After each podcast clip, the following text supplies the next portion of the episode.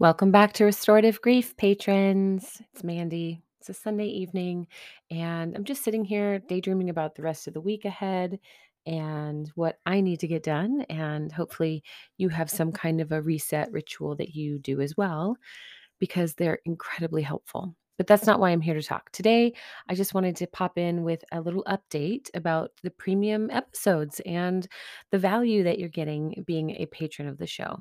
So previously, we had those full length mm-hmm. interviews that were subscriber only interviews. And I love it because the people who I'm bringing in are these incredible, wise, loving, beautiful humans, right? Derek, Micah, Josh, and there were a handful of others that I started interviewing when I realized mm-hmm. something. Those interviews, Derek, Micah, and Josh, they deserve a thousand plays a day, a minute. And because I kept them locked up for my beautiful patrons, no one else got to hear them. And they really deserve it and they need it. So I decided instead to contact each one of them and ask for a second interview.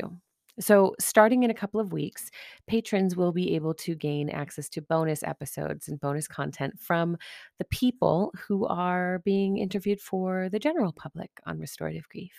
So, it'll start with Josh Scott. Luckily for all of you, uh, he was more than excited, as were Micah and Derek, to jump in and record again. And basically, what I gave them as direction, just so you know what to expect, was the idea of getting on their soapbox.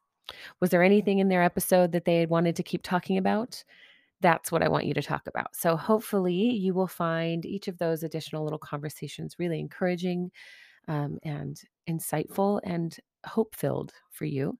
And uh, yeah, so that's it for me. That's the current update, I'm sure, because I like to make new decisions and I have new ideas all the time, that I'm sure something new will come. And until then, I hope you're well. And I hope you are making space for yourself to really be, uh, let's say it, be selfish throughout the holidays. Protect your peace, create the space that you need, and do it in a way that understands that disappointment is often unavoidable and it's completely normal, natural, expected experience for humans to go through. So, disappointment is not your responsibility to wield or withhold from others. It's their job to learn how to navigate it.